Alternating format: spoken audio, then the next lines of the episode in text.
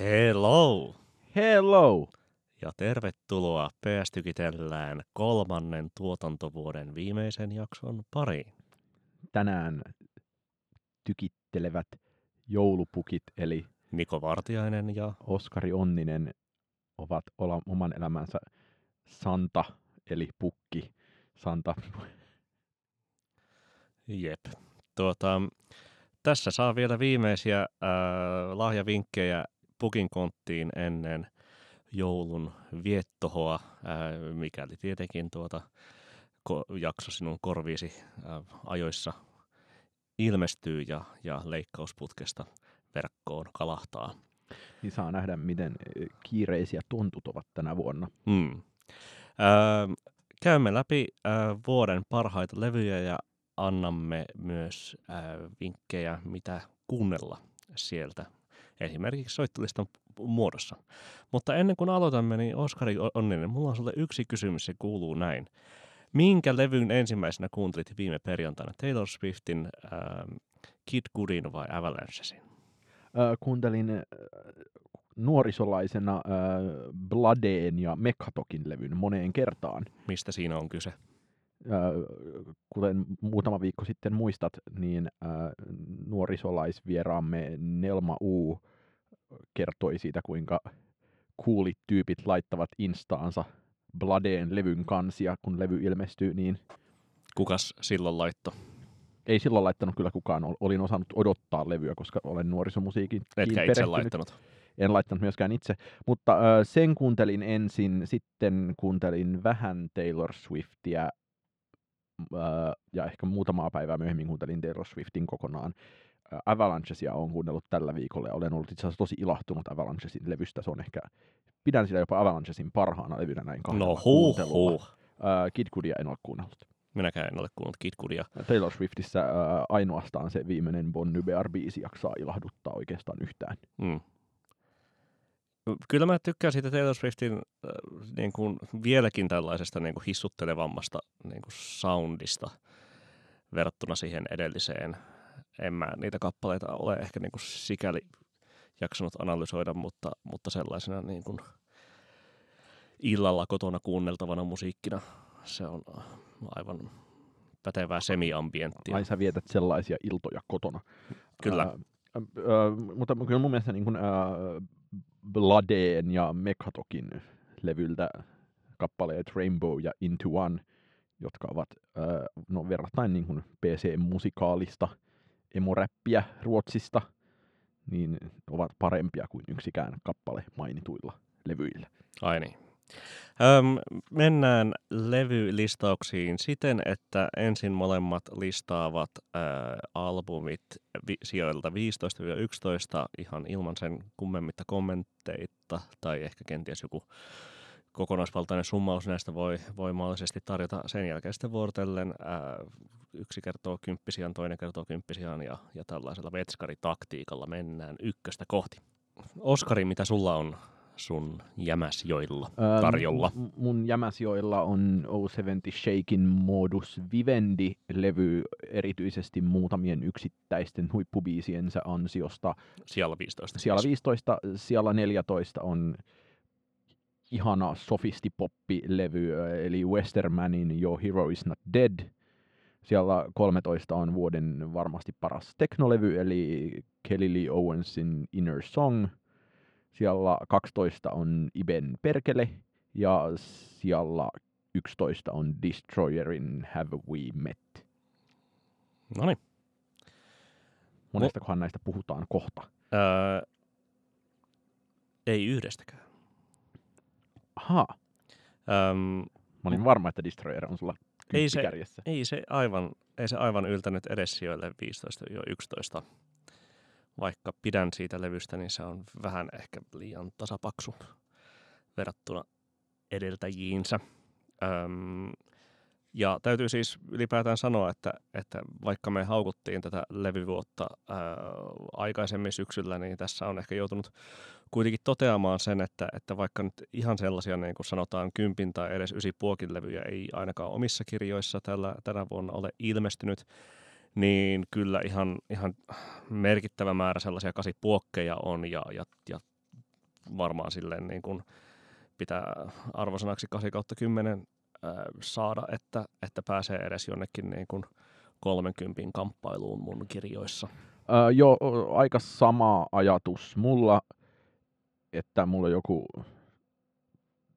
varmaan tällä hetkellä sellainen 150 levyä on kuunneltu. Ja et, et se niin kuin paras kärki on vaan huono. Mm, Että tavallaan niin kuin top 5 levyt on monina vuosina ollut parempia. kyllä, just näin. Ja, mutta muuten kyllä se niin kuin 30 löytyy tosi iloisesti aina. Kyllä. Öö, mutta mulla on 15 US Girlsin Heavy Light, öö, varsinkin muutamien huippubiisiensä ansiosta.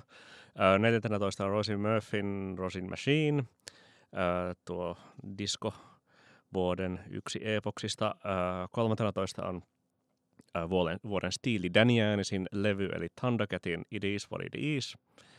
Öö, 12 on öö, Fiona Applen Fetch the Bolt Cutters, joka ei varmaankaan esittelyä kaipaa, vaikka varmaan siitä puhummekin myöhemmin.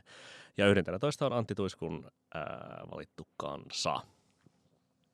Puhumme näistä kahdesta laskeakseni kohta. Aivan. Eli mikä sulla on Oskari siellä 10? Mu, mä viime hetken päätöksellä ää, nostin sijalle kymmenen töttöröttörö Keret hikoaa. maustetyttöjen levyn eivät enkelitkään ilman siipiä lennä. Okei, okay, mielenkiintoista. Miksi? Ää, mulla oli se tuossa vielä tänne tullessa siellä noin 12, mutta ää, mun mielestä se on, se on joka suhteessa hyvin onnistunut levy. Ja mä, ehkä se isoin asia siinä on, että mä oon varmaan tosi monta kertaa tässä podcastia, eli nettilähetystä tehdessä todennut siitä, että se Maustetyttöjen eka levy oli, sen näki kolme kertaa ne biisit keikalla, niin mm. se levy ei enää kiinnostanut yhtään. Mm. Niin, Se vähän mm, niin kuin tiristettiin kuiviin jo. niin tämä uusi levy on kestänyt ihan järkyttävän hyvin kuuntelua. Ja se, että se ikään kuin melkein edelleen joka kerta löytyy jotain kivoja viittauksia. Et se edustaa tämmöistä niin kuin Ouroboros Suomi-poppia, että musta on tavallaan ihan ajatus, että, että se Äiti älä huoli biisi on tavallaan suora kommentti Halo Helsingille ja sitten, että se, mikä on myös ongelmallinen asia, on se, että tietenkin se Onnibussibiisi on kokonaan Smiths-käännös, Kyllä. eikä ö, vain kertosäkeensä osalta. Ja siinä mun mielestä tosi, se on, se on tosi hienoa. Se on siis niin kuin ongelmallista se, että sitä ei ole tajuttu, että se on niin kuin alusta loppuun mietitty. Ää, ja sitten siinä on tätä niin kuin eppunormalismit ja tosi laajalti kaikenlainen tradition. Ja just muistan vielä tälläkin viikolla, kun soittelin sitä läpi, niin huomasin jonkin uuden vähän niin kuin puskista tulleen referenssin, että ai niin kuin tähänkin suuntaan tämä viittaa. Hmm. En Mä- manamana aloin miettiä Aivan. kyllä Onnibussibiisiä kuunnellessani. Mä joudun sanomaan, että mä en ole siis kuunnellut sitä kuin ehkä kerran tai kahdesti sen, mutta, mutta siis vähintäänkin parempi laatuinen tai tasa vahvempi kuva siitä syntyi mun korviin kuin, tuota, kuin sitä debyytistä. Mutta en osaa sen tarkemmin sanoa. Joo, mä ehkä nostin myös vähän siksi, että Tsempabiliteetin vuoksi. Ei edes tempabiliteetin vuoksi, vaan äh, backlashia vastaan, koska varsinkin nyt tokalevyn aikaan se backlash on mun mielestä ollut, joka on edelleen voimissaan, niin se on ollut tosi aiheeton. Hmm. Mitä sulla on siellä kymmenen? Mulla on äh, disco-vuoden tuota, yksi epoksista Jesse Warein What's Your Pleasure. Löytyykö se sulta listoilta? Ei löydy, se olisi ollut noin siellä 17. Joo. No tuota, se on, Mik- miksi juuri äh, Jesse Ware tässä sijassa suhteessa diskovuoteen? no, äh, nimenomaan rinnakkain kuuntelin tässä vielä viime viikonloppuna s- Ro- Rosie Murphyä ja, ja Jesse Warea ja, ja tuota, äm, vaikka siis voi sanoa, että, että sitten niin kuin Murphyllä on tiettyjä niin kuin, vielä ehkä niin kuin korkeammille niin kuin taajuuksille osuvia, osuvia biisejä, niin sitten myös varsinkin siinä alkupuolella puolella on kyllä niin kuin aika silleen niin kuin turhaakin kampetta, mitä mun mielestä sitten Jesse Warein levyllä ei ollenkaan löydy. Ja mun mielestä siinä niin kuin tosi ihanasti on, on saatu kanavoitua sellainen tota, äm, New York Last Days of Disco tyyppinen tuota kampe ää, ja, ja semmoinen, miten sitä muotoille, siis, siis niin kuin siinä, siinä on niin kuin, äm, siinä missä Rosie Murphy laul, niin kuin, laulaa aika niin kuin suoraviivaisesti niin kuin, intohimosta ja, ja tuota, niin kuin, enemmän kaipaamisesta ja kymmenestä rakastajasta sängyssä ja näin edespäin, niin tota, ää, toki niin kuin, siinä voi olla joku, jonkun toisen linssien läpi siinä Jesse Warein levyssä voi olla samankaltaista radioaaltomaista aikuisdiskoa kuin mistä me tuota, Eerinia moitimme viime keväänä, niin tuota, silti siitäkin huolimatta kappalemateriaalin ja, ja esityksen vahvuuden vuoksi se onnistuu tosi, tosi hyvin kaikessa tässä niin kuin, tyylikkäässä aikuisdiskossaan ja, ja niin kuin viettelevyydessään. Niin kyllähän musta, jos näitä lähtee erittelemään tämän vuoden diskolevyjä, niin Jesse Warein levy on niistä, joka kuulostaa eniten hienosta lasista juodulta kallilta koktaililta. Kyllä, kyllä, ehdottomasti. Mitä sulla on siellä yhdeksän? Mulla on siellä yhdeksän Dua Lipan uh, Future Nostalgia. No se on mulla kohta tulossa, mutta... Sitten voidaan... Ei ihan vielä. Jatkaa siitä pian. Mulla on siellä yhdeksän Urkua ja Surkua, eli Sarah Davacin uh, Cantus Descant. Se on mulla uh, tässä noin siellä, no noin siellä 17, mulla on tuolla pit, longlistillä Jesse Ware ja Sarah Davaci peräkkäin. Joo. Tota, tämän levyn kohdalla mä oon eritoten kyllä miettinyt sitä, että aina kun, aina kun näitä niin kuin vuosilistoja rupeaa muovailemaan, niin on pimeä vuoden aika ja on niin kuin, ää, tällainen niin kuin enemmän no, vähintäänkin kylmä ulkona ja, ja tyypillisesti myös niin kuin erittäin, erittäin pimeää täällä Helsingin niemellä ää, ja, ja alkaa olla sellainen niin kuin unisimmussa ja, ja muutenkin tämmöinen niin kuin kotoiluvaihe hyvin, hyvin vahvasti päällä ja, ja kyllä niin kuin se edes auttaa muun muassa tämän tuota, äh, Sarahdavatsin äh, sijoitusta tämän vuoden listoilla, koska tuota, äh, olen kyllä niin kuin erittäin, erittäin mieltynyt. Taitaa olla kyllä siis niin kuin hänen paras levynsä. Mustakin ihan tähän, selkeästi on. Tähän ja, asti. Äh, toki vaikea sanoa, mihin, mutta onhan se sellainen no, urut ja virsimäisyys on ehkä se juttu, mutta samaan aikaan mä jätin sen itse noin kauas sit ehkä sen vuoksi, kun sitä myös on ehkä kuunnellut silleen väärin, että se on ollut liikaa käyttömusiikkina. Mulle se on ollut nimenomaan niinku sellaisena niinku kotikäyttömusiikkina noin kello 22.30 jälkeen, koska se on kuitenkin sellainen niin kuin tunti 20 mittainen ää, levy ja, ja tuota, tuota, sopi, sopiva sellainen niin kuin, tämmöinen ilta-ambient, niin kuin, melkein niin kuin radiotaustalla, mutta vielä ehkä jotenkin tällainen niin kuin soljuvampi ja, ja rauhoittavampi siinä. Se on niin kuin, mahtavasti siinä ne kaksi niin kuin, semmoista niin kuin, laulettua laulua. Mm, joo. Play the Ghost ja sitten se joku toinen, jonka nimeä nyt en muista, niin tuota, ää, ruo, luo vielä sellaista niin kuin, rytmiä siihen albumiin, mitä Sarah Davotsin levyllä, vaikka nekin aiemmatkin hyviä, varsinkin se 2018 vuoden Game in Rest, josta silloinkin puhuttiin tässä samankaltaisessa lähetyksessä silloin, niin tämä soljuu vielä, vielä paremmin kuin silloiset julkaistu.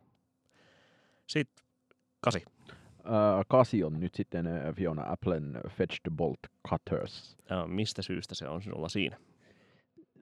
no mietin viime hetkellä, olisiko voinut tiputtaa sitä vielä vähän alaspäin, mutta ää, se on varmasti suunnilleen kuunnelluimpia levyjä mulle tänä vuonna, ja mä en ole varmaan kuunnellut mitään levyä niin paljon kuin tätä silloin, kun se ilmestyi, ja olin toki vielä, kun kuulin, että se tulee, niin olin päättänyt Best kevät koronasesongin aikana, että aamulla kun herään, niin lähden kävelylle kuuntelemaan tämän levyn ja annan pitkästä aikaa jollekin levylle täysin erehtymättömän huomioni. Mm.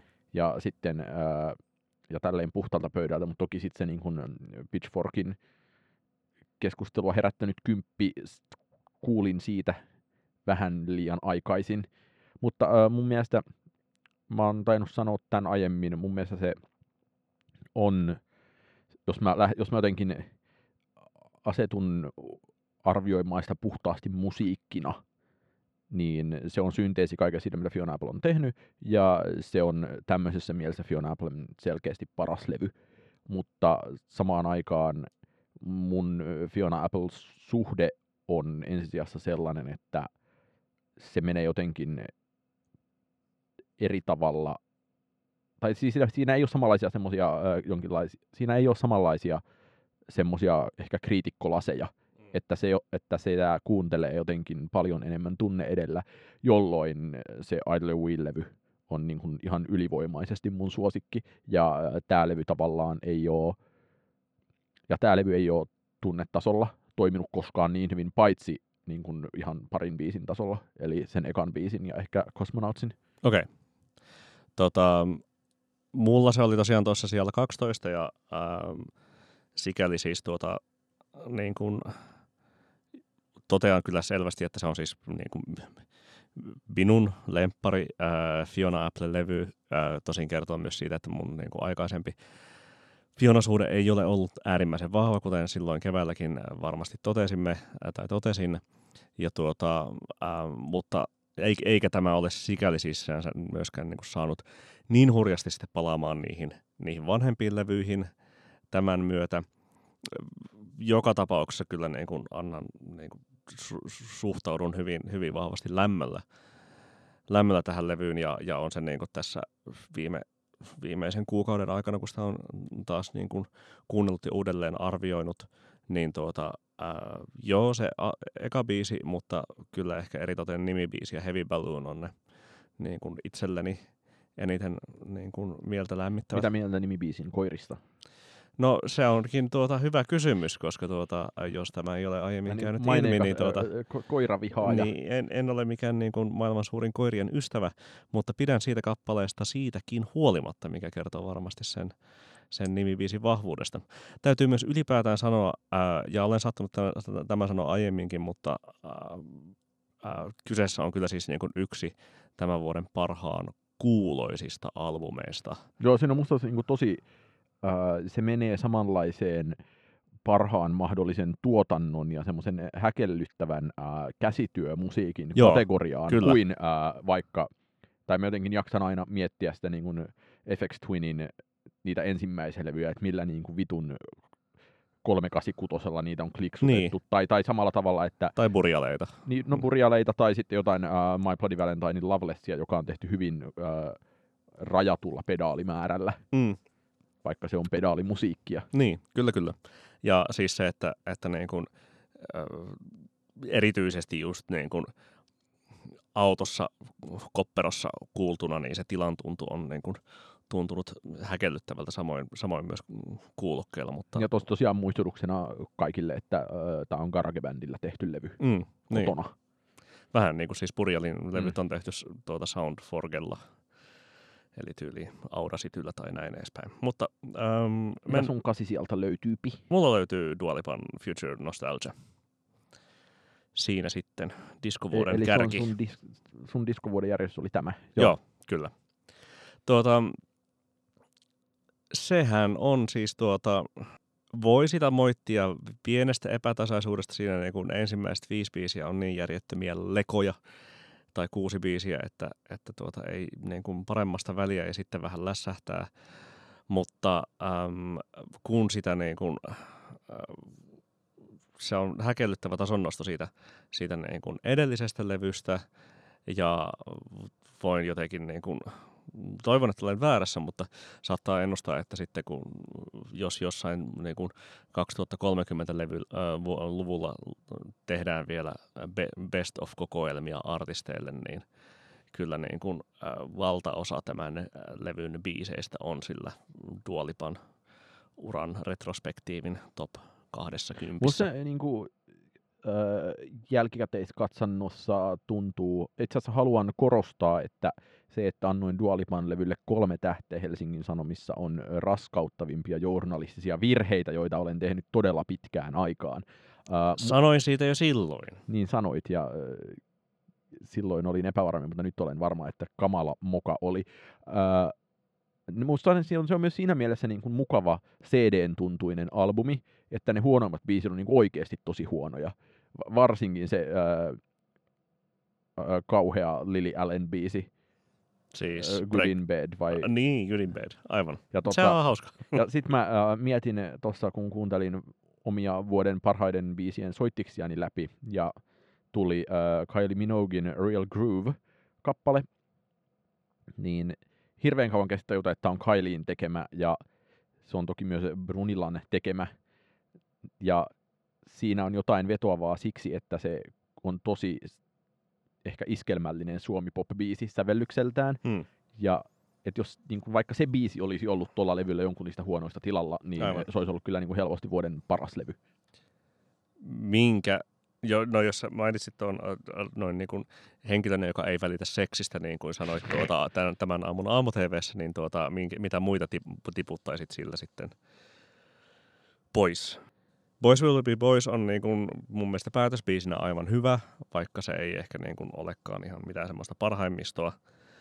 Ähm, sanoin äsken 5-6 ekaa biisiä, niin se kutosbiisi, se ähm, Pretty Please ei ole ehkä ihan niin Se ja sitten muistaakseni, mä en tykkää tuosta Lavogenista, mutta se itse asiassa mä haluaisin sen nostaa esille, että uh, että jos tästä levystä on saanut tarpeekseen, niin uh, tästä on myös todella main, mainio... Uh, Black Madonna, eikö Blessed Madonna nykyään? Ei, ei vaan koko, kokonainen remix-levy. Niin, kyllä, kyllä. Uh, Club, Club, Club Future Nostalgia, niin. jossa on Joe Goddardia ja Jada Cheetah ja... Mutta se on siis Blessed Madonnan tuota, yhteen miksaama albumi. Okei, okay, se on Blessed Madonna miksaama. Blessed Madonna on itse tehnyt Madonna ja Missy Elliotin Levitatingin ja tuollaista. Mutta siellä on ihan niin kuin kivoja bonuksia sitten niille, jotka ovat muuten saaneet tarpeekseen. Joo, siinä niin on, siihen on tosi kiva jatkaa. Siinä on AR-tiimi tuota, ollut kyllä niin kuin, äh, stormailut kunnolla, kun sinne on kasattu Blackpinkia ja on tuota, Gwen Stefania ja Yeejiä ja tuota... Ja Jamiroquain hattumies. Kyllä, ja Moodimannosta ja tuota, sen sellaista, niin mikäs siinä rakennellessa tällaista niin kuin, äh, disco cool tuota, palettia vuoden breakout pop-tähdelle. Öö, sija seitsemän. Öö, pöllöjen taas vähän aikaan se on, se on mulla vähän korkeammalla, joten... Joka on, todettakoon, paras suomalainen levy listallani tänä vuonna. Samaten. Öö, mulla on seiskana Haimin Women in Music Part 3. Se ei ole mulla top kolmessa kyvässä. Miksei? Mä oon kyllä kuunnellut se itse asiassa tosi paljon. Mutta joko mä oon unohtanut sen ihan tosta noin vaan, tai sitten siinä ää, se, se on ollut liian ää, Casey Musgraves-mainen niin kuin laimea musiikki. Joo, tota, siinä on samankaltaisuuksia niin kuin ehkä tällaisen niin kuin tasavahvan Amerikka äh, rock-perinne rakennelman kanssa ehkä niin kuin modernisoidusti ja korostetun ää, naisnäkökulmaisesti tai nuori, nuori naisnäkökulmaisesti kuin, kuin Casey Musgravesilta, mutta siinäpä ne, siihenpä ne yhtäläisyydet jääkin. Kun, tässä on kuitenkin tosi paljon siis sellaista, no on sitä niin kuin Lou Reed-mäisyyttä, mikä, mitä nyt tietenkin se Summer Girl-biisit tuota, niin kuin eri, erityisesti alleviivaa ja, ja on sellaista tuota, niin kuin, äm,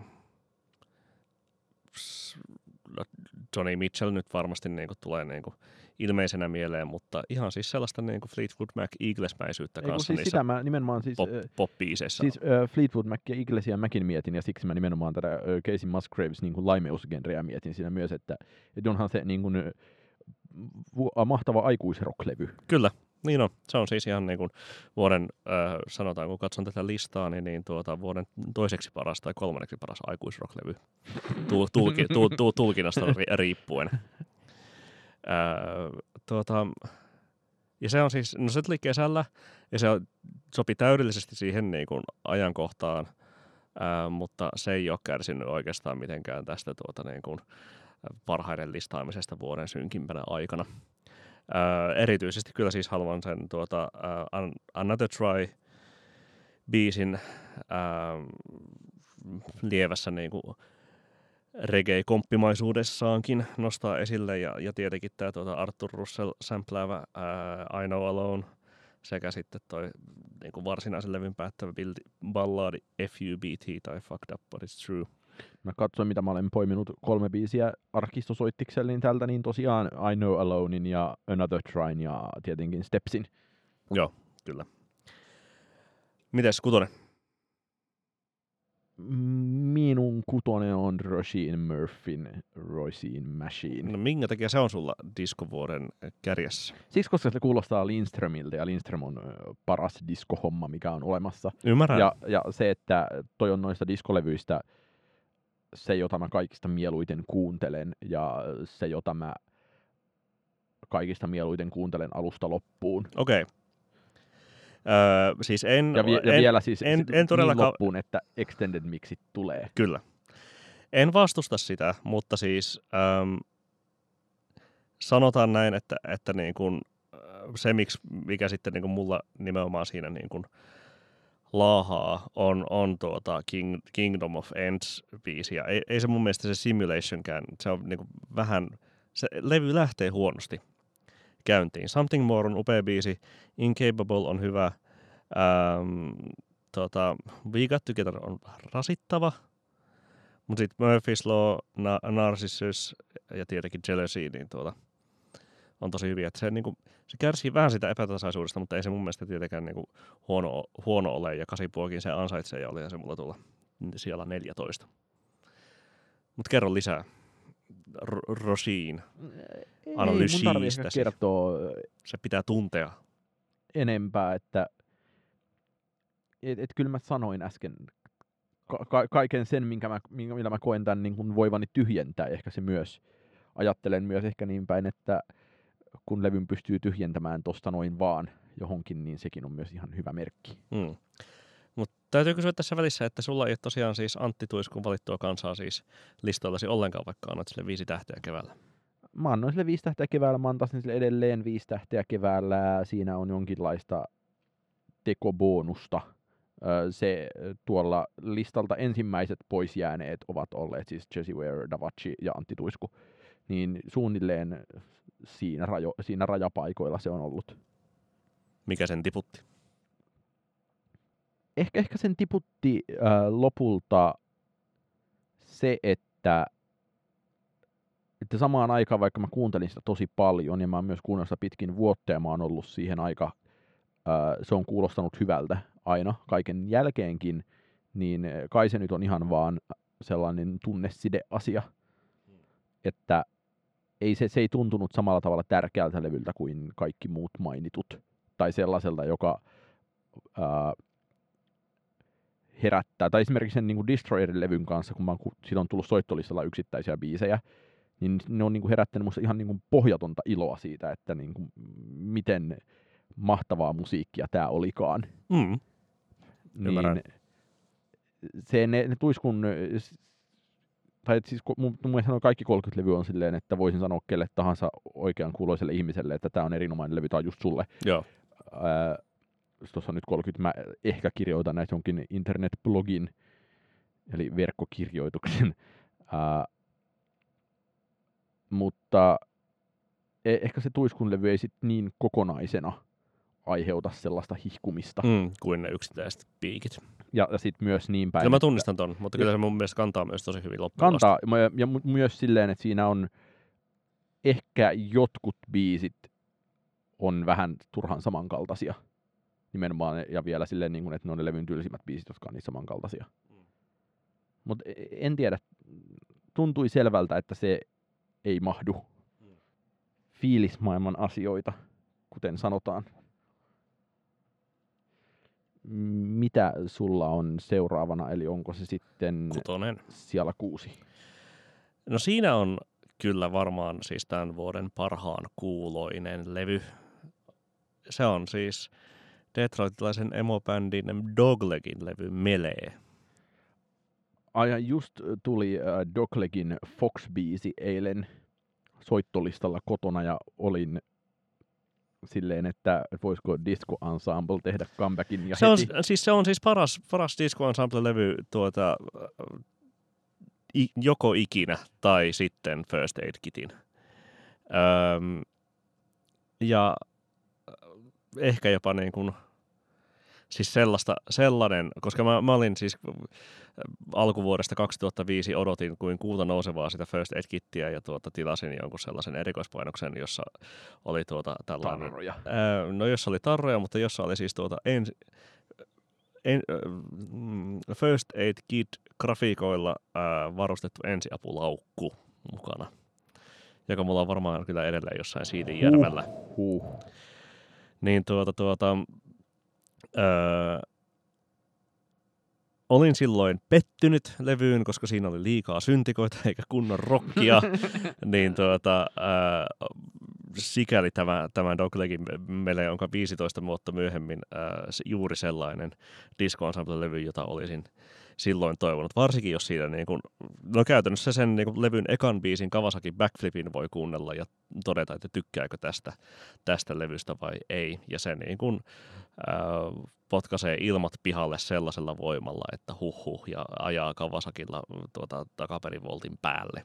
Tulee täysin randomina oheishuomiona mieleen, että kun pelasin Tony Hawk 3 peliä joskus varhaisessa nuoruudessa, niin siinä oli Ramones yhtyeen kappale Blitzkrieg Bob, mm. jonka jokin ö, lause kuulostaa aivan siltä, että siinä laulettaisiin Benihana Backflip, joka olisi aikamoinen skeittitemppu. Ba- bunny in the backseat. Todennäköisesti juuri tämä. Joo.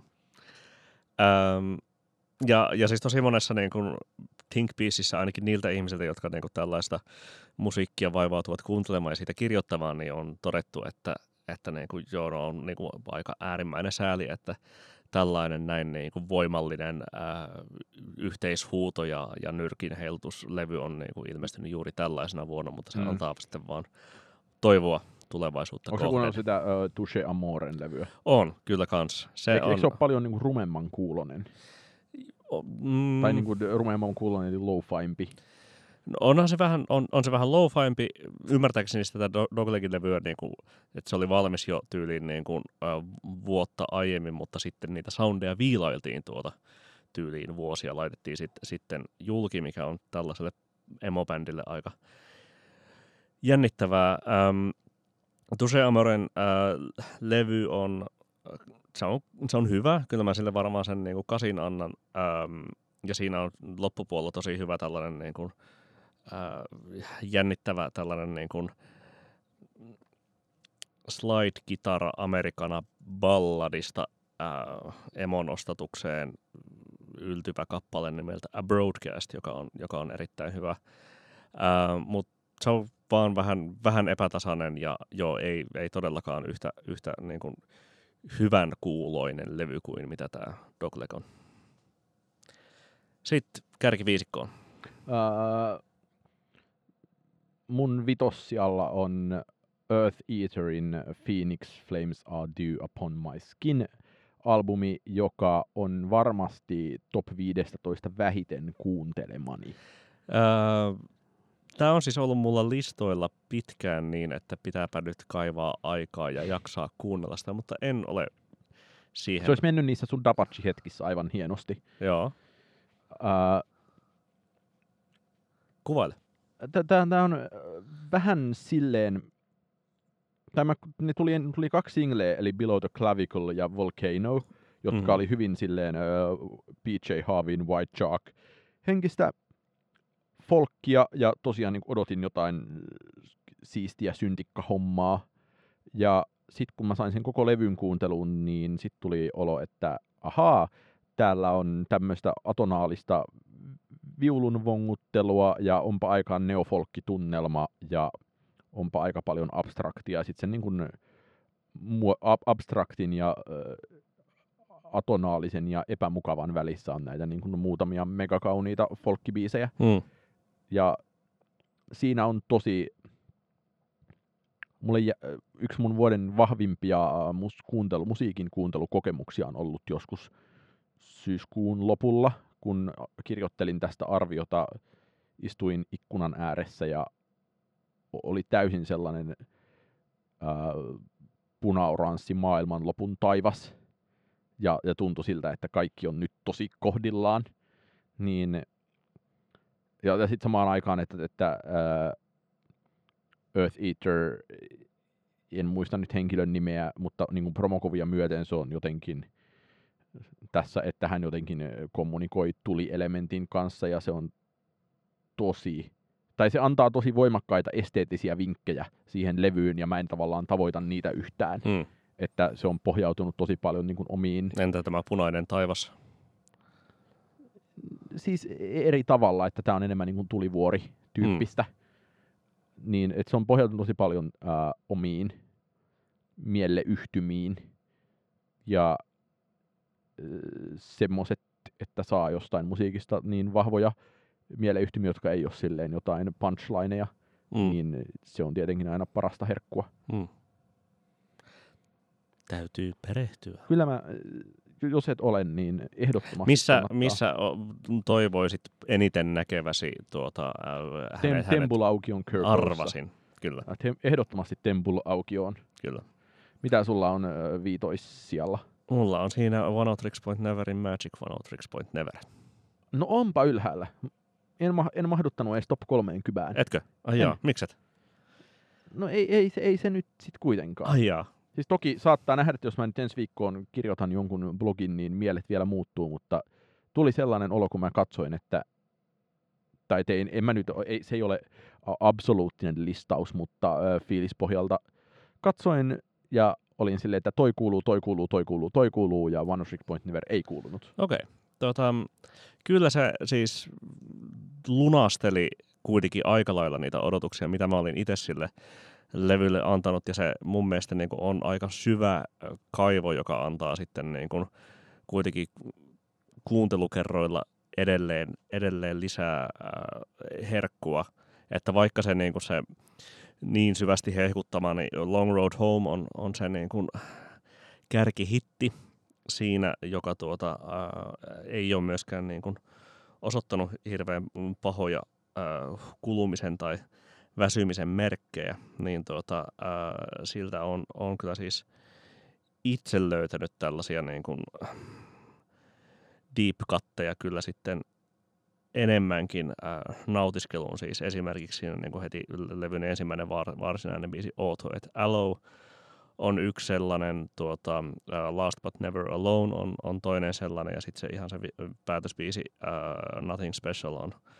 kolmas sellainen, ja, ja tota, siinä saadaan jollain tavalla tosi hyvin abstrahoitua kaikki se, mitä ää, Daniel Lopatin viime vuosikymmenellä teki, mukaan lukien esimerkiksi se tuota, Joel Fordin kanssa tehty Games ää, EP, Games That We Can Play, synapoppi-meininki.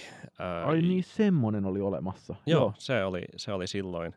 Ja tota, Mutta se oli, se oli eri nimellä, kuin, siis oli Ford Lopatin oli Joo, erikseen, kun ne sit joutui- oli Games. Niin, kun ne teki sen Games EPn silloin ensin 2010 ja sitten tuota, äh, julkaisi sen tuota, Fordet Lopatin levyn, koko, koko pitkän levy sitten tällä Fordet Lopatin nimellä, koska räppäri The Game uhkaili jollain Ah, tuota, selvä, oikeusjutulla ja näin edespäin. Sen sellaista tuolla isossa maailmassa.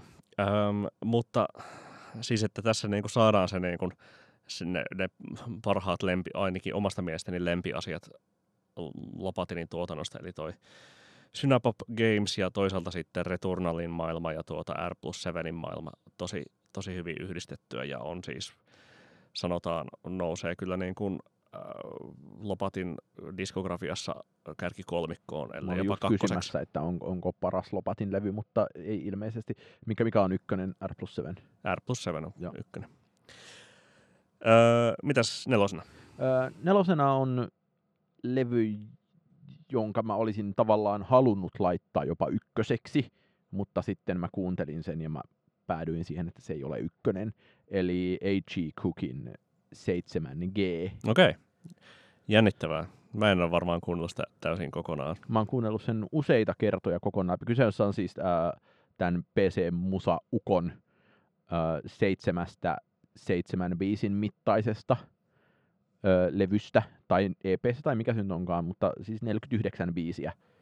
Ja, Kaikenlaista löytyy. ja, ja kaksi puoli tuntia. Kaikenlaista löytyy. Ne jokainen ää, levy on nimetty jonkin eri soittimen mukaan. Et eka on drums ja sitten on äh, jokin, äh, olisiko yksi synth ja joku on guitar ja ei ole synth vaan on itse asiassa piano, mutta sitten on spoken word ja extreme vocals ja kaikkea tuollaista ja siellä on äh, minuutin pätkää Beethovenin Waldstein-sonaatista ja Smashing Pump, Pumpkins-coveria ja Strokes-coveria ja Sia-coveria ja äh, Blur-coveria ja äh, live-versioita jostain vanhasta Hannah Diamond-biisistä ja se on tavallaan äh, jo, jotenkin tämän hetken tai tämän vuoden keskeisimmän pop-säveltäjän äh, täysin kahjo sellainen tehtaan esittelykierros.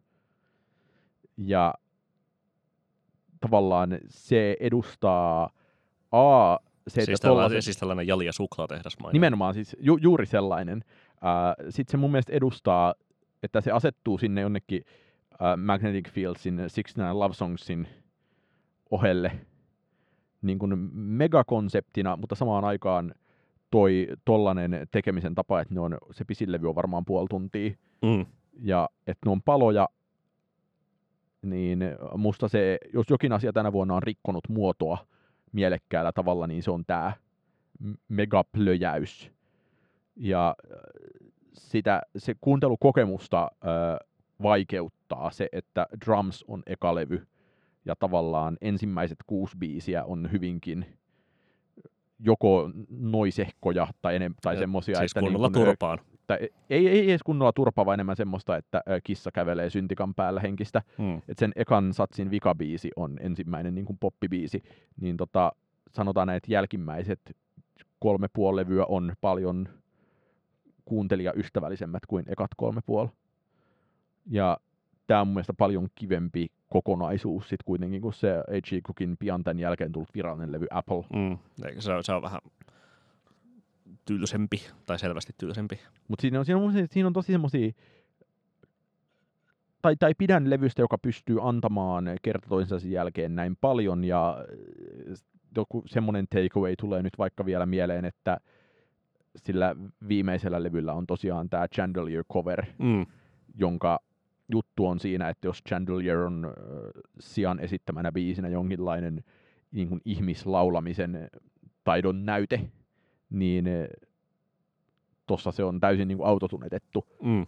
jolloin se, saa, se tuo siihen taas täysin niin kuin uuden tulokulman ehkä myös tuo niin kuin sävellystä eteenpäin esiin, tai en mä tiedä. Laulun kirjoittamisen ansioita.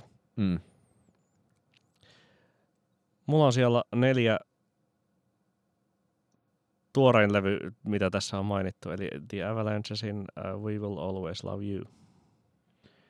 Ehditpä kuunnella sitä paljon ja ehditpä nostaa sen ylös, mutta ilmeisesti olet tosi innoissasi siitä. Mä oon tosi innoissani ja, ja kyllä siis viime viikonloppuna ää, tein vielä sitten vertailua, toki tämän syksyn aikaan ää, olen kuunnellut Um, Since I Left You, joka on kyllä siis niin kuin kaikkien aikojen lempparilevyjäni, mutta kuuntelin sitten verrokkina myös, myös sen ne, neljä vuotta sitten ilmestyneen Wildflowerin, joka äh, on kyllä jokseenkin heikko 3 kautta 5 Siitä mä en ollut yhtään sen. kiinnostunut koskaan, mutta tämä on, olen tämän kanssa vaiheessa, että joka toinen päivä tulee olo, että haluan kuunnella lisää. Ja tuota, tässä siis varsinkin tulee siis mieleen se kahden vuoden takainen nerokas DJ Kosen Knock Knock, äh, koska siis samankaltaisia niin kuin, äm, samankaltaista ihanaa tuota, kevyen, kevyen trooppista äänipalettia. Siinä on tosi paljon äh, vierailijoita ja eri, eri ihmisääniä tulee sisään ja ulos ja ja tuota, tuota, ää, käy, käy moikkaamassa ää, kuulokäytäviä niin, ja, ja lähtevät sitten taas eteenpäin. Ää, Siinä on myös tosi silleen H.E. Cook-fiilis, että jos on tunnissa 10 minuutissa 25 biisiä, jos toki lyhimmät on ihan jotain niin äännähdyksiä, niin. mutta aj- ajatus siitä, että seitsemän biisiä 20 minuutissa ja kaikki mahtuu, Kyllä. niin tosi kiva 2020 esteettinen ratkaisu. Mutta varsinkin just siihen verrattuna siihen 2016 äh, Wildflowerin, niin tuota, tämä soljuu ihan tosi paljon paremmin.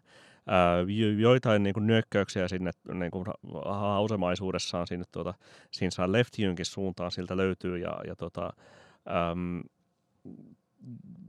tuntuu, tuntuu niin kuin varsinkin verrattuna siihen 2000, tai siihen, siihen Wildfloweriin siitä, sillä, että, että niin kuin se oli niin, silleen niin kuin yli yritetty levy niin kovien paineiden jälkeen, nyt on saatu taas sitten niin kuin vähän vapautettua omia, omia tuota ennakko oletuksia ja, ja muuta tämmöisiä niin kuin mailan puristamista, mistä kertoo sekin, että ne, ne nyt itsekin haastattelussa totesi, että, että, että vähennettiin sampleen käyttöä, koska se on niin vaikeaa, ja, ja soitettiin enemmän itse ja valikoitiin sitten laulajia sen mukaan, että ketä sitten niin kuin, kenenkä niin kuin ääni parhaiten tähän fiilikseen sopisi. Ja, ja, ja sikäli just niin kuin se tuo edelleen, palaan tähän niin kuin pimeämpään vuoden aikaan, niin tällaista niin kuin trooppisen kaipuun äh, toteutusta ja, ja ihana, ihania sellaisia ajatuksia, että että voisipa mennä Teneriffalle kuuntelemaan tätä, niin kuin esimerkiksi itse kaksi vuotta sitten olin, olin Teneriffalla kuuntelemassa DJ Kosen Knock Knockia tai Robinin Hanita.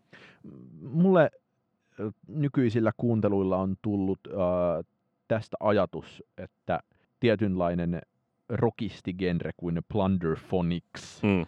niin kenties se, minkä DJ Shadow aloitti ja mitä Avalanche jatkoi Since I Left Youlla, niin kenties tämä We Will Always Love You on sellainen levy, jossa se genre on ekaa kertaa jollain lailla valmis ja jossa on käsitys siitä, mitä se voi olla, jolloin nimenomaan siitä puuttuu se tällainen sample ja tällainen maailman, maailman puristaminen. Kyllä. Ja samaan aikaan siellä on tosi paljon kaikkea. Ja... Niin, koska onhan tämä niinku tosi tämmöinen levyhyllylevy, mm. että, että on niinku laitettu MGMT ja Johnny Marr samaan viisiin ja on niinku tuota, äm, äh, jotain niinku Trickiä ja Denzel Caria samassa biisissä ja, ja tuota, äh, Reverse Cuomoa ja Pink Seafua ja, ja tälleen, että siis niinku, onhan siinä semmoinen niinku, tosi niinku gorillatsmainenkin niin kuin meno. Mun suosikkibiisi tähän mennessä on se, tota, missä on Vashti Bunyan ja joku öö, vierasmaalaiselta Joo. kuulostava random ihminen Sananda Maitreya. Joo, Reflecting Light. Se on tosi hyvä. Äh, samoin on just se äh, MGMTin ja Johnny Marrin Divine Chord ja tuota, tuota, Music Makes Me High, Makes Me High on sitten niin kuin perus Avalanches ihmisten ilman mitään fiittajia, niin, niin tosi oivallinen niin kuin just hause-biisi sen Since I Left You'n hengessä. Sitten kärki kolmikko. Öö, kolmosena on, on ihanaa vaihtaa tätä järjestystä lennossa, mutta kolmosena on Phoebe Pritchersin Punisher. Sä tiputit sen just alaspäin vai? Tiputin, tiputin mä itse asiassa aiemmin tässä nauhoituksen aikana, mutta joo, okay. kakkoseksi on kirjattu, mutta tein vaihdon. No niin, no se on mulla ylempänä ja nyt mulla tässä kolmantena on siis pöllöjen taas vähän aikaa. Ai niin, niin joo, se on tuolla ollut roikkumassa. Kyllä.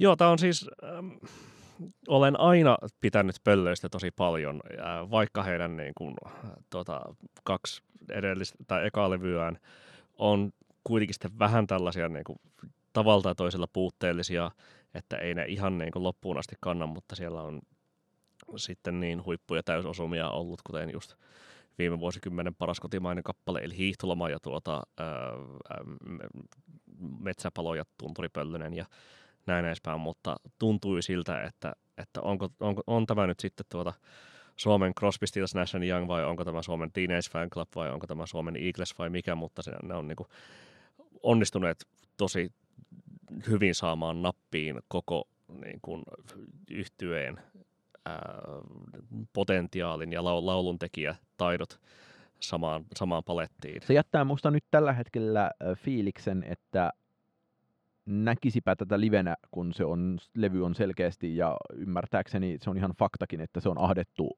yhden vinyylin muotoon. Joo. Niin se, että ne kaikki kappaleet on sellaisia, että niitä olisi ihanaa, jos yhtye soittaisi vielä monta minuuttia. Kyllä. Sitä sen jälkeen, kun ne levyllä loppuu ja sitten samaan aikaan se tulee sellainen albumikokonaisuuden fiilis siitä, että se Akuankan uni on siinä alussa instrumentaalilänkkärinä. Tunnelmaa luomassa introna.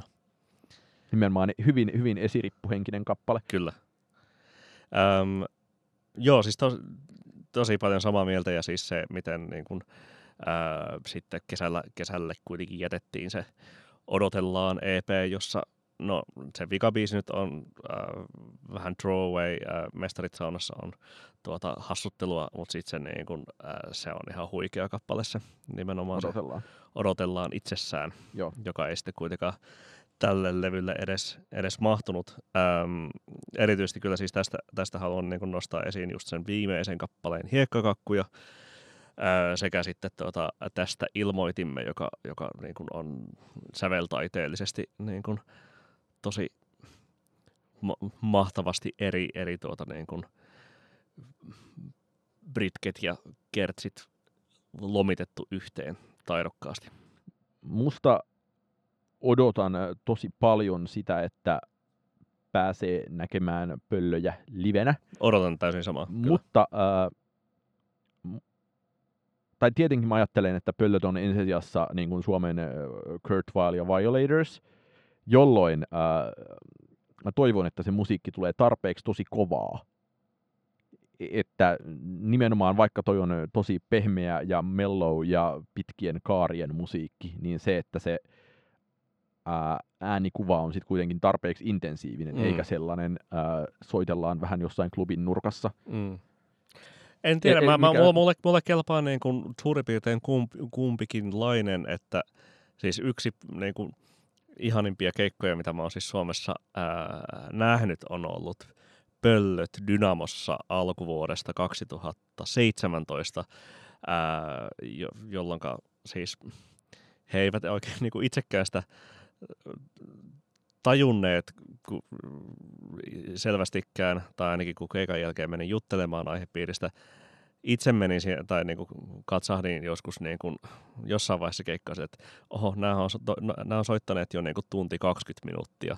Ja sitten ne soitti... Toi on nimenomaan se konsepti, mikä, mikä siinä on tärkeää. Niin, ja sitten ne soitti niin kuin tyyliin tuntia kolme varttia ää, keikan, ja, ja keikan jälkeen sitten Jukka Herva totesi, että ei mekään oikein juttu, että kuinka kauan me soitettiin, mutta tuota, oli hauskaa. Ja siis just niin kuin tollainen konspa olisi ihana, mutta en painaisi pahitteeksi myöskään sitten sellaista ähm, nurmikolla makoilu iso festarilavaan tuota, niin kuin löllöttelyä. Ja... Mulla nimenomaan on Kurt Weill ja Violators 2019 Primaverassa Joo.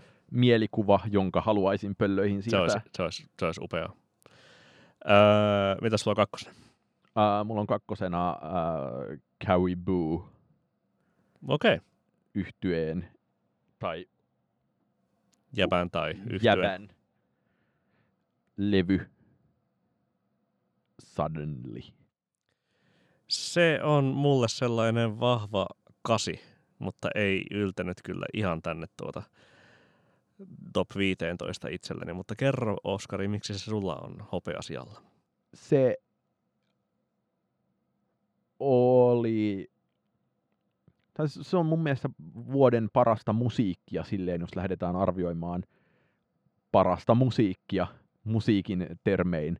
Öö, tykkäsin sitä ihan järkyttävän paljon keväällä ja mä olin tavallaan ilahtunut, että pystyin viehättymään noin niin kuin voimakkaasta musikaalisuudesta ja nimenomaan hyvin silleen ää, teoreettishenkisestä musikaalisuudesta ehkä niin paljon, ja mä olin keväällä tosi varma, että tämähän on aivan selkeästi äh, Caribou paras levy. Toki nyt sitten äh, erinäistenkin projektien vuoksi kuuntelin Swim-levyä, joka oli myös kasvanut kymmenessä vuodessa järkyttävästi korkoa, ja ei, ei tämä lainkaan niin hyvä ole kuin se, öö, mutta myös tämä mun mielestä kertoo siitä, että tämä ei ollut näiden parhaiden levyjen osalta, en, en mä antaisi tälle viittä tähteä ikinä, mm. niin että ei tämä ollut näiden parhaiden levyjen osalta mitenkään erityisen hyvä vuosi minusta, mutta suhtaudun tähän semmoisena, että se antaa semmoista kaleidoskooppi kautta runsauden sarvimaista ihmeteltävää. Ja tuntuu myös siltä, että siinä on Dan Snaith löytänyt jonkinlaisen optimin siitä, että kuinka paljon muunnella ja pyöritellä erinäisiä pötiköitä jotta musiikki on samaan aikaan tarpeeksi humaania ja tarpeeksi vieraantunutta. Ja sitten tietenkin ää, Never Come Back siinä keskellä on, joten, on ö, muodollisesti aivan superhieno ratkaisu, että on, on, on Keskellä on on, on, bangeria. nimen, on nimenomaan niin ympärillä kuin ehkä aika avalanches-maista tilkkutäkkiä pahaa sanaa käyttääkseni, ja sit keskellä on yksi on lisää. Mm.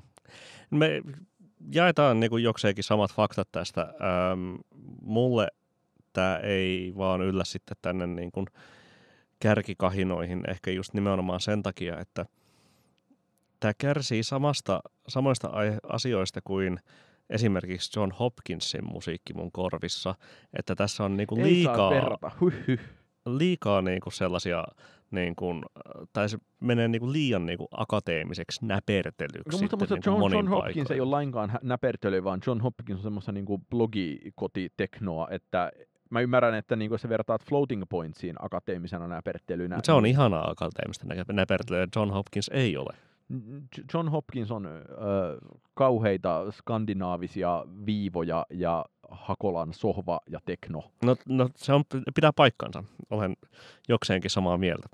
Öö, mutta, mutta jokseenkin tämä Suddenly menee vähän, vähän liikaa mun korvissa sinne suuntaan. Ei, ei siis pidän, pidän tästä anyway. Ja tuota, just niin kuin Never Come Back on upea biisi, MacBy on oikein hyvä. Öö, ja tuota, ähm, introbiisi Sister on kanssa tosi, tosi nätti, mutta sitten se niin kuin, pikkasen kuitenkin jää sitten sinne niin kuin vepsäläisen myymälään mun niin kuin korvissa. Siis mun sit, en mä tiedä, tää tuli jotenkin lennosta olevana ajatuksena jostain, tai mainitsit jonkun biisin, josta mulle tuli mieleen ää, välittömästi jostain syystä Radioheadin Everything in its right place. Pidätän oikeuden perua tämä ajatus, mutta ehkä siinä on myös jonkinlainen henkinen Kid Ain jälkeisyys, varsinkin soundillisesti, Mm. joka, en mä tiedä onko se niin kuin hyvä asia vai huono asia, mutta tältä tämmöinen mielikuva nyt tuli. Okei. Okay. Mitä sulla on kakkosijalla? Uh, mulla on Perfume Genius ja Set My Heart on Fire Immediately.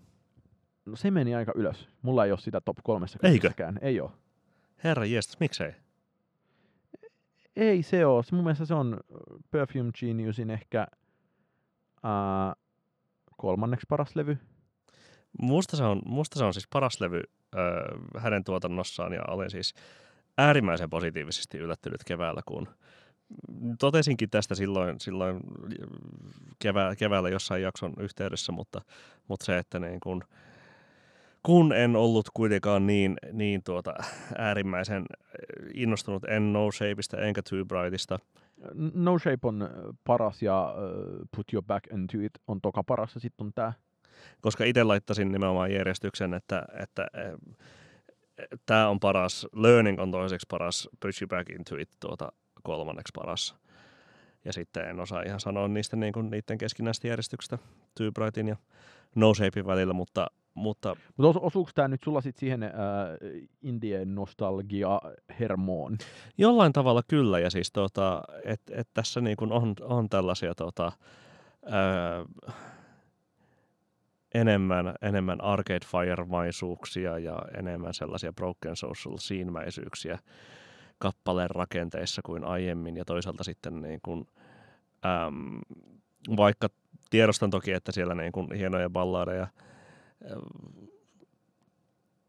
on aiemmillakin levyillä, niin kyllä mä sen Jasonin nostan ihan siis tuota niin kuin, ää, Jason on huippu, en mä, niinku, mun mielestä tää on kolmen puolen viiva neljän tähden levy. Ja, Että- ja, ja sitten sit tota, niin On the Floor, Nothing at All, uh, Describe, kaikki niin kuin, että tämä on, tää on niin kuin laulun kirjoittamisen niin kuin juhlaa varsinkin, va, varsinkin tämä levy ja sitten siinä niin kuin sävellyksellisesti on niin kuin osuttu, osuttu kanssa jonkin, johonkin sellaiseen nappimaaliin, jota, jota nämä niin kuin aiemmat levyt ei ole ihan tavoittaneet. Musta on tavallaan eh, paljon mun ongelmallista suhtautumista tähän levyyn ö, sisältyy siihen, että musta, on, olisikohan se Initial Talk nimisen tahon remix On the Floorista on se paras versio Ai siitä kappaleesta, vaikka se on kuitenkin ikään kuin tämän levyn virallinen banger-biisi. Mutta toisaalta mun mielestä tuossa on myös tosi paljon semmoista, ää, mihin muuten on vaikea suhtautuminen, eli jonkinlainen sellainen ää, vähän, tai, tai David Lynchinkin usein hyödyntämä niin kuin Roy Orbison rockabilly Amerikka, mikä siellä, mikä siellä pohjalla soi. Ja mulla on, Sua on, sulla on aversiota tällaista kohtaa. mulla, mulla on aversiota sellaista kohtaan, ja ja, se, ja, ja semmoinen, tai siinä on vähän sama kuin siinä Waxahachissa, että se on ö, väärällä tavalla jotenkin tosi voimakkaan American, American levy. Musta tämä on just niinku, juuri oikealla tavalla, juuri niinku täsmällisen oikealla tavalla oikean, oikean tuota American ja Midwestern. Niin no, si- siinähän se tavallaan ero sitten selviää. Mm. No sitten, mikä sulla on ykkösenä One by One?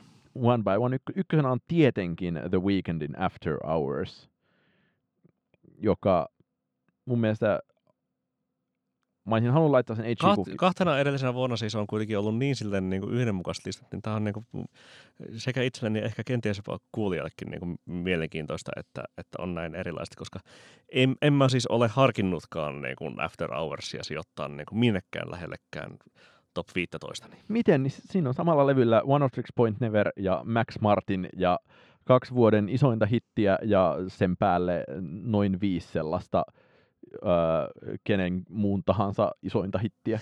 Jaan kaiken tuon, paitsi ton niin kuin viimeisen ää, niin kuin, kenen tahansa kaiken muunkin viisi, viisi isointa hittiä. Siis, siis se on vuoden parhaita kappale jatkumoita on Blinding Lights, In Your Eyes ja Save Your Tears. Kyllä, ja mun Ja- mielestä ja- ja- paras ja- ja on siinä- se alku. Ja siinä se. Kyllä, se on vuoden parhaita kappalejatkumoita ja sitten se levyn niin kuin ensimmäiset neljä biisiä on vielä se niin kuin juttu. Koska siinä on se äh, Love Again, joka on aika silleen äh, A- Niin kuin- a- Alone Again. Alone Again, joka on aika silleen esirippubiisi.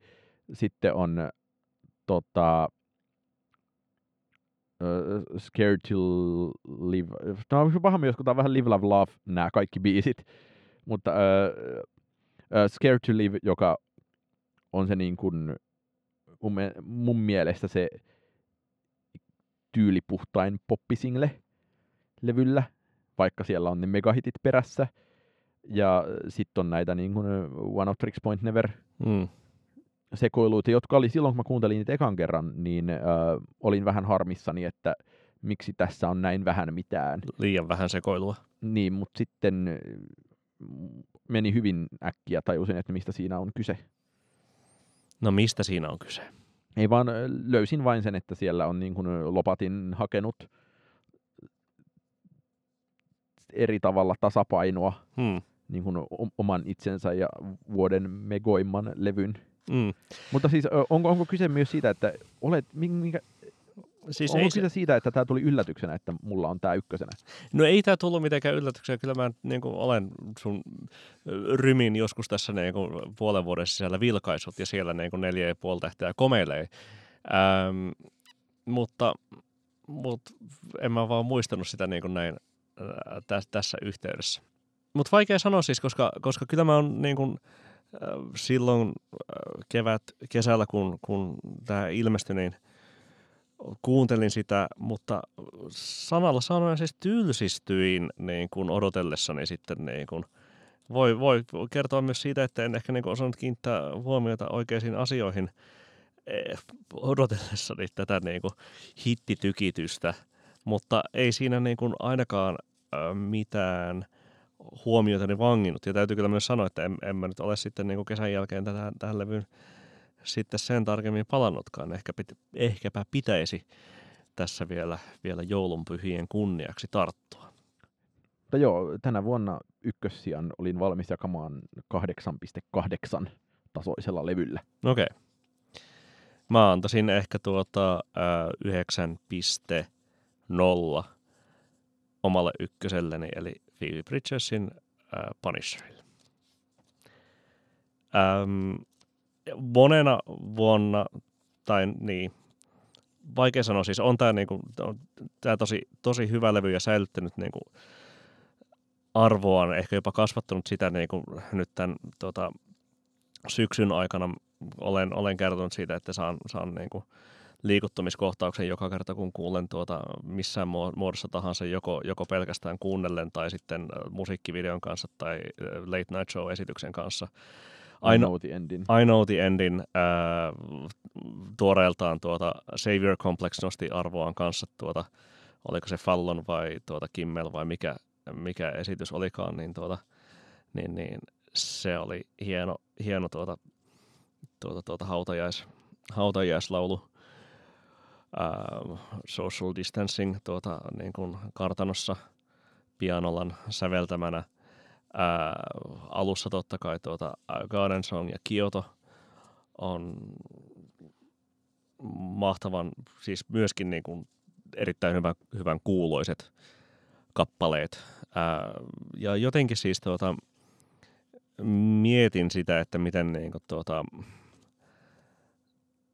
tämä niin kuin, niin kuin Bridgersin niin kuin persona, joka voisi kuitenkin niin kuin kenties, kenties olla siellä niin kuin teatterikorkeakoulussa valittamassa tuota, ähm, ähm, Shakespearein. Mitä, mitä, mitä, oletko liian herkkä kuuntelemaan Phoebe Bridgersin musiikkia? Lu, luke, lukemista, lukemisesta ja, tuota, tuota, ää, ja samalla kuitenkin sit sellainen niin, kuin, niin upea taito kanavoida niin kuin herkkyyttä oman äänensä ja soittimien läpi on niin kuin, niin kuin tosi, tosi koskettavaa niin kuin parhaimmillaan näissä niin kuin mainituissa biiseissä on ollut, niin tuota, äm, on, tämä on tämän vuoden paras levy ja myös silleen niin kuin tärkein, tärkein levy henkilökohtaisesti itselle, että se on niin kuin tuottanut tosi monia tärkeitä, tärkeitä muistoja jo niin kuin sinäkin aikana, kun niinäkin vähinä kertoina, kun on niin kuin ulos, ulos tuota karanteenista ulos köpsötellyt. Mun mielestä on myös tosi ei mulla ole siitä käytännössä mitään pahaa sanottavaa. Ja tosiaan se oli kakkosena, kun tänne studioon tultiin sisälle ja sitten tein tämmöisen vaihdon lennosta ja tein sen vaihdon ehkä pohjaten siihen, että ää, tuli eilen jollain, tai eilen kuuntelin on tänäänkin kuunnellut omia soittareitani tältä vuodelta ja ää, tuli I See You-biisi ja se tuntui jotenkin vähän antiklimaattiselta, että mä olin silleen, että miksi mä oon laittanut tän tänne, enkä esim. Kiotoa. Ja et, et joo, että niin kun päivästä riippuen voisin Väär, sanoa, väärä että, sample. päivästä riippuen voisin sanoa, että uh, Garden otos. Song tai I Know the End olisi niin kuin mun vuoden suosikkibiisi, mutta uh, ja mun mielestä toi on myös uh, Punisher on siinä mielessä niin kuin ihanaa indie-levy ja indie-levymäinen levy, että ei siinä ole yhtään huonoa biisiä. Mm.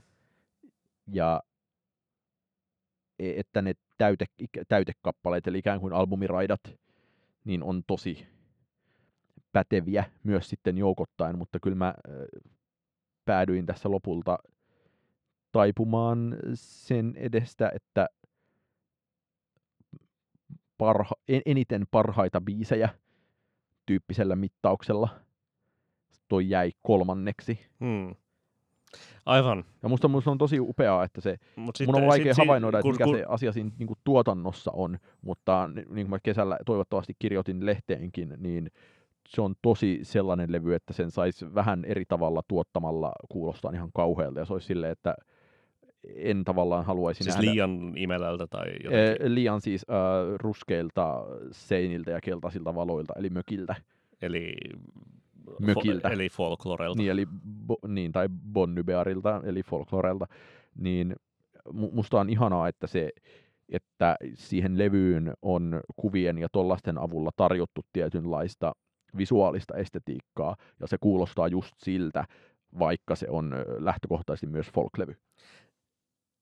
Niin, kyllä. Ja sitten mä jäin miettimään, tota, että, että miten se niin kuin, että mitkä ne albumiraidat sitten niin kuin periaatteessa on, koska tota, ja tää, tän, tätä ei tapahdu kyllä niin kuin hirveän monen levyn kohdalla. Kun mä katson tätä kappalelistaa, niin kyllä mä saan sieltä niin kuin jokaisesta kappaleesta niin kuin jonkun kohdan soimaan aika vaivatta päässä. Niin on kyse sitten niin kuin nimibiisistä tai Halloweenista tai Chinese Satelliteista tai Moonsongista tai tuota, äh, Graceland 2sta. Että, että siellä niin kuin on herkkiä koukkoja ja jaettu tosi tasaisesti läpi levyn ja kertoo myös siitä, että, että kyseessä on kuitenkin siis niin kuin äärimmäisen tasalaatuinen ja, ja vahva levy kauttaaltaan ja, ja, ja tuntuu siis niin kuin itseltä, itsestä hyvin perustelulta nimetä se vuoden parhaaksi. No. Semmoista. Semmoista tällä kertaa. Ää, tällä kertaa. Mutta tämmöistä... Oscarilla on vielä pieni caveat, tai ainakin joku tämmöinen niin sivu, tuota, asteriski huomio tähän tuota, niin kuin omaan, omaan levylistaansa, jonka minä itse kielsin nostamasta tuota, tuota, tänne, tänne listalle omi, omien Ää... sääntöjeni pohjalta. Kyllä. Nimittäin olisin laittanut listani kakkoseksi aiemminkin tässä podcastissa kehutun äh, Beverly Glenn Copelandin albumin tai kokoelman Transmissions, mutta koska sillä on muutama biisi, jotka on julkaistu esimerkiksi 80-luvulla, näin en voinut tehdä, mutta... Niin mä itse ainakin ajattelin sitä, tai ehkä niin tällaisissa niin yhteyksissä pidän niin kuin NS-sääntönä tuota, sellaista, niin kuin, kutsutaan, kutsutaan tätä sitten tuota Love is Overtaking Me-säännöksi ää, tuota Arthur Russellin levyn mukaan. Eli, eli jos tuota, tuota, on julkaisulla kappaleita, jotka on julkaistu jo aikanaan aiemmin tuota, tuota, jollain albumeilla, niin ei, kyseessä silloin ei, ei ole sitten niin kuin uusi albumi, vaan kokoelma. Mutta voin ohjata kaikkia kuunnelmaan Beverly Glenn Copelandin musiikkia, joka on ehdottomasti hienoin ja poikkeuksellisin uusi artisti, jonka olen tänä vuonna löytänyt. Hmm. Meillä on myös tarjolla tämän tuota, podcastimme tueksi yhteissoittolista vuoden 50 parhaasta kappaleesta, jonka olemme yhteisharmoniassa koonneet. Oliko meillä tarkoitus antaa vielä jonkinlainen yleinen suositus? Kyllä. Ää, mä voin aloittaa, koska on, on taas niin randomia kampetta tulossa. Nimittäin ää, luin Dagens Nyheter sanomalehden kriitikkoäänestyslistaa, tai mä oletan, että se oli äänestetty, ja siellä noin siellä viisi ja parhaana ruotsalaisena levynä oli I.B. Sundström-nimisen artistin tuplalevy Antropofogerna 1 ja Antropofogerna 2. Tai två. Niin voi myös sanoa yksi tai kaksi, tai et o två. Niin tota, se ensimmäinen levy on kummallista oboe-harmoni ambienttia. Ja, se oli kivan kuulosta. Ja to, toisella levyllä on ensimmäinen kappale on semmoinen hyvin ää, löllyvä ja kaikuisa, ehkä tava, nimenkin puolesta Beach Boysiin viittaava Let's Go Surfing. Ja sitten on muutama tämmöinen laulelmamainen biisi, joista lainausmerkeistä hitti on Vogorna, ja viimeisessä biisissä lauletaan sitten siitä, kuinka ihminen tappaa kaiken, mitä on maailmaan luotu. Niin, Mukavan realistinen uni. Kyllä. Se on ollut näistä vuoden lopun tsekkaamistani levyistä yli, ylivoimaisesti jännittävin uusi asia, ja mun mielestä se on täysin ää, varmaa kamaa kaikille, joita Ville Leinonen esimerkiksi on kiinnostanut kulta-aikaansa, eli noin majakan vartijan unen aikaan. Mm. Ja kuulin myös, että äh, Sundströmin Pascal-niminen suosittu indie-bändi on tehnyt pelottavan version Hurricanesin I Will Staystä, jonka löytää YouTubesta. Hurriganesin. Kyllä. Huhhuh. Öm, mä voisin suositella tuota, öm, yhtä asiaa, jonka olen myös napannut sinne meidän tulevalle soittolistallemme, äh, tai joka on jo nyt, kun kuulet tämän, niin verkossa vuoden parhaista kappaleista. Eli tuota, ähm, Charles Websterin kappaleesta The Spell Burial Mixin. Ai ai, voin suosilla kyllä tätä todella. Joo, tämä on tuota, ähm, vanha Hause Ukkeli, joka, joka on tuota, y, jonka, tai joka on toiminut hyvin syvänä inspiraationa Burialille, hänen, hänen tehdessä omaa musiikkiansa ja nyt sitten tuota vuonna 2020 Charles Webster on julkaissut ensimmäisen albuminsa 19 vuoteen nimeltä Decision Time, jolta sitten ennakkomaistiaisena syksyllä julkaistiin tämä The Spell Single, jolla sitten tuota, josta Burial on tehnyt oman miksauksensa ja joka on niin, kuin niin ihanaa klassista Burialia kuin olla ja voi. Ja kyllä sillä tuota Charles Websterin niin kuin, koko LPlläkin löytyy Burial-kaikuja. Voin suositella se koko LP on myös hyvä, mutta tämä Burial-biisi on kyllä, tai Burial-mix on tavallaan möhöin ratkaisu, mutta myös silleen, että turvallisin ihan ratkaisu. turvallinen ratkaisu ja myös, että Burial on fiksusti tehnyt tarjotessaan riittävän vähän musiikkia, mikä johtaa sitten siihen, että kaiken maailman podin kästääjät juoksevat yksittäisenkin remixin perässä näin. Hyvä julkisuusstrategia. Mutta tässäpä tämä oli. Ää, me palaamme ensi vuonna asiaan ja tässä vaiheessa koen myös aiheelliseksi kiittää taiteen keskustoimikuntaa siitä, että se on näiden kolmen vuoden ajan ollut mukavasti mahdollistamassa tätä podcastia. Ja muistakaa tämä kaikki veroja maksaessanne, että teidän verorahoillanne tarjotaan myös tällaista kontsua.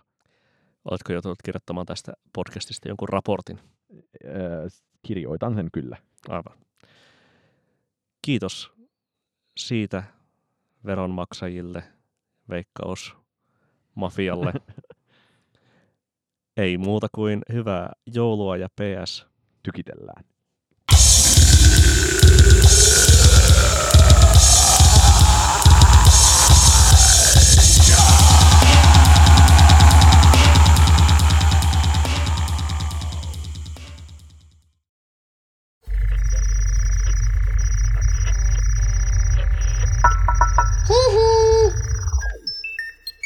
Jakso.fi